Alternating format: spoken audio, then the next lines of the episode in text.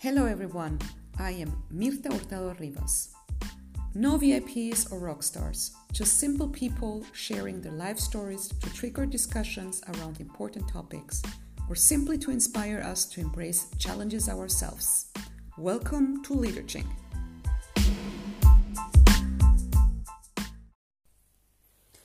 Hello everyone and welcome to another episode of Leaderching in English.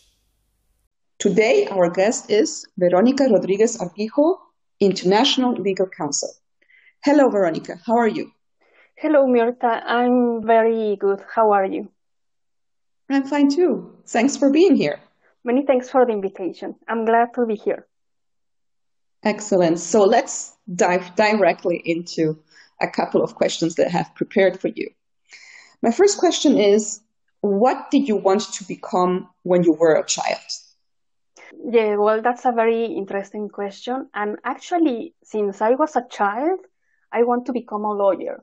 So, indeed, uh, wow. that, yeah, it went very well, I must say, because I'm a lawyer right now. Um, I always been a problem solver, so I, I really like to analyze things and just to, to try to find a solution. So for me, it always makes sense to, to be a lawyer, to advocate on behalf of others but I also must confess that I had the the intention to be a writer. But of course, um, I, I really want to be a lawyer. So it was like the stronger uh, desire. And right now I can tell you that uh, dreams come true. And actually I achieved what I really want to do since I was a child. Also I'm writing. So I'm combining my two passions, IP law and writing. So, so I'm very pleased about that. Wow. That's incredible that you really realized both of your passions. It's, yes. it's very lucky. yes. I am very lucky because I can combine my two passions, IP law and writing. I must say that I enjoy very much the writing process. Indeed, I think writing is a very creative activity. By doing so, I'm able to analyze and structure ideas in order to convey a specific message. And of course, I also have fun. in that sense, uh, the process is not the same all the time. Uh, for instance, if I'm writing during the week, I prefer to do it uh, in the evenings, but during the weekends, I don't have a preference. So sometimes I write in the morning um, or in the evening or even in the night. Also, there are occasions when I already have the ideas or topics to develop, but in other cases I have felt inspired while I'm traveling or doing another activity. In those cases, uh, if it's possible, of course, I write, but otherwise, I just take notes in order to develop it later. Um, a curious fact is that sometimes I listen to music while I'm writing. So, indeed, the writing process is very pleasant. Since the lockdown was implemented, despite it's a very difficult time for everybody. I have seized the opportunity to write more, but also for doing other activities which I enjoy very, very much, like uh, reading and doing yoga. So let me understand was there something in your childhood that shaped your desire to become a lawyer, or was this something like that came out of the blue, more like a wish that you had because, because you, as you said, you were a problem solver? I think both. I mean, the, the most important reason is because I, I really want to be, and it's part of, of the skills I, I have. The desire to be a, a lawyer and to advocate on behalf of others is also part of, of, a, uh, of my living experience in my home country. Thank you. Very interesting. Um, so, if I understand correctly, you were brought up in Mexico. Are there any particular events from your childhood that you would like to share with us? anything that shaped you, anything that you remember as, you know, something memorable? I had a very good childhood. Uh, I was raised by wonderful parents, I must say. Um, and I remember uh, that I was very happy during my childhood. I used to play a lot with my siblings. I have uh, two brothers and one sister. But um, I also must recognize, and I, I'm very uh, grateful uh, with my parents because the way they raised me, uh, it's uh, who I am right now. And actually, they they raise us uh, to be very independent and strong uh, people. We are able to face any challenge in life. So yeah, I think that's the most important and valuable lesson I have learned in my in my life. Do you think that, that those learnings from your childhood had also an impact on your professional life, like the values that your parents um, shared with you? Yes, I think so. Especially the some values. I mean that I think that are very uh, universal. Just to be uh, honest, uh, to respect others. So those kind of values are the type that you are learned from your childhood, how you are raised by sometimes by your parents, sometimes uh, you are learning you are learning those uh, values from even teachers or colleagues or friends. But in my case, it was because of my parents and my siblings. Thank you. If we look a little bit at you know difficulties or challenges that you have had you know from your times being a student until today as a professional, you know, as, as an international um, legal counsel.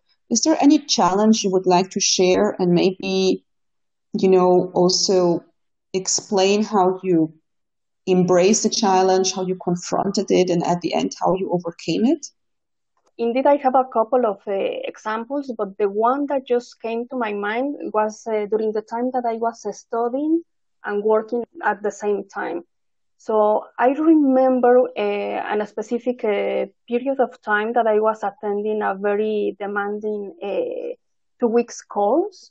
It was I was looking for attending that course so much during so much time, but it was also kind of curious because at that time I had like a plenty of the deadlines to comply uh, at the university, but also at my work.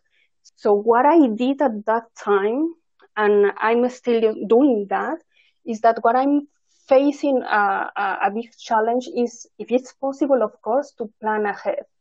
So what I did was planning ahead very carefully, and some of the projects involve uh, teamwork. So in that sense, uh, when you are working uh, in a team, you need to collaborate and you need to, to work towards the same direction.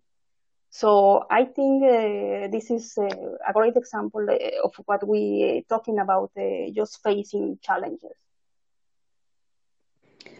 Thank you, Veronica. So now I think if we look at what you just mentioned, collaboration and planning being really key to overcome um, the challenge that you just shared with us. Do you think that those attributes or this specific ways of working you know, having a collaborative style and carefully planning. Um, do you think that this is also something that overall you believe is important with respect to professional and personal development? Yes, of course. That uh, I think it's also a key. I mean, for your personal and professional uh, development. I mean, um, we are living in a society in which you need to collaborate, and I must confess that I really like to to work with uh, other people. I also enjoy when I'm working alone, but I think when you are working with other people with different backgrounds and, and even nationalities, you are learning a lot from them, and it's like very uh, rich experience. So I think uh, without any doubt, it's it's really a key for your your professional and personal development. Yes, that resonates definitely with me as well. I think it's uh, very enriching to have access to other people and to learn from them and to just, you know, challenge yourself with also other points of view. It makes a lot of sense to me too. So if we if we consider the topic of collaboration, there is all, obviously in most of the cases also a manager involved, right? yes. So, in, in your view, what is a good leader? Oh, that's a very interesting question. Uh, for me, at least uh, in my experience, I think a good leader is someone who inspires you. I mean, the, the real leader that is uh, really coaching and encouraging team members to push themselves beyond their comfort zone. So for me, that's a, that's a good leader. But I also, I think this should come from authenticity. I mean, the, the true desire that you mm-hmm. want to see others succeed. For me, that's, that's the key part. That's very interesting, actually. And, and it's a very good point because I think that sometimes we have very good managers, but that still need to kind of become or behave according to their words, right? To be really authentic so that actually their team members buy in even more easily, right? Yes, correct. And in that respect, I think uh, there are like some universal values that every leader must have. And at least in my uh, experience, I truly believe that if they respect others, if they are honest, and they have integrity, I mean, those values are really the most essential ones to be a good leader. Of course, there are like more skills that you can uh, foster or let's say uh, develop further in order to, to be a stronger leader. Like uh, if you can attend, for instance, a communication course that help you to, to, to deliver a message in a more clear way. Thank you, Veronica. And you, and you, just preempted my two next questions, actually, which is really funny. But I think um, let let us dig a little bit into that because I think you mentioned um, two words that that really are key for me here. Is that you said there is some universal values, right? Like you know, honesty, integrity, respect, and um, I believe that's pretty much true. And I, I think pretty much everyone can understand what it means to be respected, what it means to be, you know, integer, what, it, you know, so those to me also make sense as universal values. Do you believe one can be trained to become a good leader? The first uh, thing that they, that uh, you have to to assess is the reason why you want to become a, a, leader uh, at least uh, from my point of view, I think the strongest one is to to see other others succeed, uh, and especially if you are working in a team. Um, but in that sense, as I mentioned, I think uh, it's possible to to develop some skills to in order to become a, a good leader. Um, but everything is linked to the reason why you want to be a leader. Yep, I can. I think it's a very interesting take, and I'm not sure that everyone really thinks about that, right? Because sometimes you start working and you kind of end up being in a managerial position because you're asked to take over more responsibility, right? I think very often the question that I think that you correctly mention as, as key as to your reasons as to why you want to lead others actually kind of is not very present when things happen. They happen. I think, um, at least in my case, that was like that. And, and I only started thinking about your question later, right? When it was about kind of going to the next step, right? From a manager to a leader mm-hmm. to, to, to really become more, to do more for, for your own team and to start to grow into that ambassador role that we play for our own team members towards the top, but also, you know, toward others function. Very interesting. Thank you for sharing that. Um, okay, and I would like, welcome. I would like to connect actually another question with respect to that. And because I have had some of my guests that have said that they actually believe that some of the values that they think are really key for a leader are more related to one gender than to the other. And I wanted to know if you be- if you believe that you know gender plays a role with respect to those values that you just mentioned for a good leader. I I don't think so. I must uh, say that indeed uh, you can hear some comments about uh, what is is expected because you're a woman, like uh, you must be delicate, uh, not having a strong opinions, or uh, you are not going to be a good leader because you are a woman. and in that sense, I totally disagree. Uh, I think these uh, universal uh, values I just mentioned can be there by, by anyone. I mean, men or, or a, a, woman. I don't think the, the gender is really playing a, a role regarding having or not having these values. Um, I think we already two that totally disagree. yes. for a start. Um, so if we talk, if we kind of go one step further, uh, because I hear your very clear and loud disagreement with respect to this, do you think that the gender topic, so gender equality, is outdated, or do you think that we should still continue to focus on it? I recognize that some changes have been implemented uh, in several countries just to achieve uh, gender equality. I truly believe that we need to do more because we are still like in in half of the of the whole journey to really achieve uh, uh, gender equality.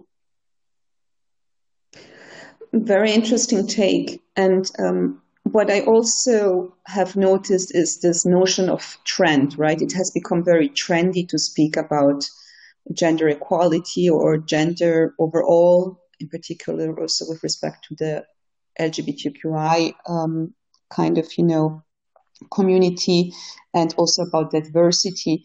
But I would agree with you that it's one thing to kind of talk about it because it's trendy, but it's a very different thing to really personally do something, right? And contribute to reaching at some point gender equality, and from there, then equality also with respect to all the other differences that we have, right? Um, what do you think is something that each of us can do to kind of keep on raising awareness about this topic? Um, that's a very interesting question, and that brings me to this uh, statement that I I have uh, heard uh, sometimes, and um, just be the change that you want to see in the world. So I think, of course, these uh, topics are very uh, controversial in in some uh, places, but you have to start with the small steps. And I mean, you need to to start with yourself. Uh, so the first step that I could suggest is to analyze yourself how you behave in that way. Um, and I think that could raise awareness regarding if maybe in a subconscious uh, manner you are acting uh, with some uh, bias against maybe gender or maybe uh, diversity issues. So I think it's it's very important to be aware of what are you doing and why you are doing. And from that point, you can learn from that and just move forward and improve yourself. Of course, there are also some uh, groups that have been created, especially in our field, um, just to raise awareness. So, in that sense, it's also a good uh, option to join these uh, these groups. Yeah, I think yeah, I, I can corroborate that from my perspective as well. And, and I like two elements of what you said just now. The first one being that we have to work on our own cultural intelligence, right? And culture in the sense not only limited to nationality and geographies, but really mm-hmm. also to different backgrounds, as you mentioned. I think that's a very important point. And the other thing that really is something that, you know, that I've heard very often when we talk about this topic, but that it's actually not so easy is really the the the introspective side, right? Look into ourselves, assess ourselves, figure out are we actually acting without biases? And um, I would like to just mention here, and I will just um, notice in the blurb of our of our podcast and, and, and give the reference to our listeners. But there is the the so-called implicit project from Harvard, which is about unconscious biases and where one can take tests actually, and you can do so anonymously, freely, and you can actually what what I'm trying to do is to take those tests like every half a year or, or every year to kind of check has my bias changed or have I make improvement? Because all of us have biases. Most of the time they're unconscious and it's just good to kind of let them surface so that we can really work on them. But I would agree with you that the change starts with us and it's very difficult to demand a kind of social cha- change just from the top, from authorities or within our, you know, companies or law firms, that things just happen without actually us contributing to it. So I liked that reference very, very much. And yes, I agree. There, there is a lot of associations and um, and groups um, in our field as well, um, as well as elsewhere, um, that are kind of trying to keep the the topic up. Um, I wanted just to know from you because this is something that I've been thinking about.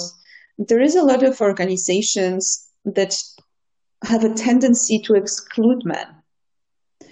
What are what is your thinking around that? You know, there's this kind of groups that um, are in favor of gender uh, equality, but then are working on the topic just probably most of the cases only between women talking about it and working only with women.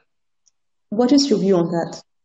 Yeah, I think it can be a very controversial topic, but uh, yes. uh, um, to be honest, I don't feel comfortable about that. I mean, just to, if you are trying to raise awareness regarding uh, gender equality, uh, for at least for me, doesn't make any sense to exclude men. And mm-hmm. I must say that I, I have uh, met uh, a lot of uh, men really advocating for gender equality. So I think that approach should change. Yes, I, I, that's my view too, but I didn't want to kind of put it out, out there before knowing yours. So no, fully agree. And I would add to, to your point, I would add that if we keep the topic just to to us, you know, women, I think we also, to, to a certain extent, just give a free pass to men. So we are not taking them into consideration. We're not involving them. And finally, to some extent, we're not making them accountable at the same time. So the accountability should be shared, right? Gender equality and everything that comes together is actually a shared, it's a common accountability that we have, all of us, um, in order to make this cause progress and to finally see some further change, even though we have already achieved some change, but to work on it together. And this doesn't mean that only female associations cannot exist, but I believe that even those associations should then kind of try to bring in men to make sure that, you know, what you're working on is still feasible, right? Because if, if we want to change things on our own by excluding half of the world, that's going to be pretty much exactly what men have done in previous decades or centuries. So I don't think we want to replicate the same story, but rather collaborate, go back to your your collaboration that you mentioned uh, early on. It's only by collaborating with others that we can solve complex issues as gender equality or similar. Yes, I totally agree. Okay, so we are getting towards the end of our conversation, and I wanted to raise this last question. If you were speaking to Veronica in her 20s, what advice would you give her? I think a very simple advice just to enjoy life and always remember that the greater the obstacle, the stronger you will become. So never give up. That would be my advice to myself. wow. Yeah. And if you were to give yourself advice today, would that advice be different or would it be the same? I think it could be the same, especially uh, the challenges that we are facing right now. So I think that's that's a very good advice, just to be positive. I mean, all the time we are going to to face uh, problems, so you need to, to be strong in order to, to overcome them. So I think it's still valid today, especially today. well, um, that sounds like a very, very good, good closing to me for this conversation. So, um, for all our listeners, keep up the good mood, keep up the positivity, embrace your challenges, as just uh, Veronica shared with us. Veronica, many, many, many thanks for having shared your experience and your views with us today. I'm sure we'll be in touch. Take care. Bye. Thank you. Bye.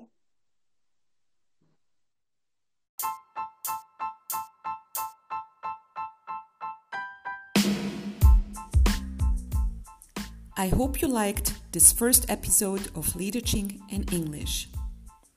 Don't forget to subscribe and give us a thumbs up. See you next time.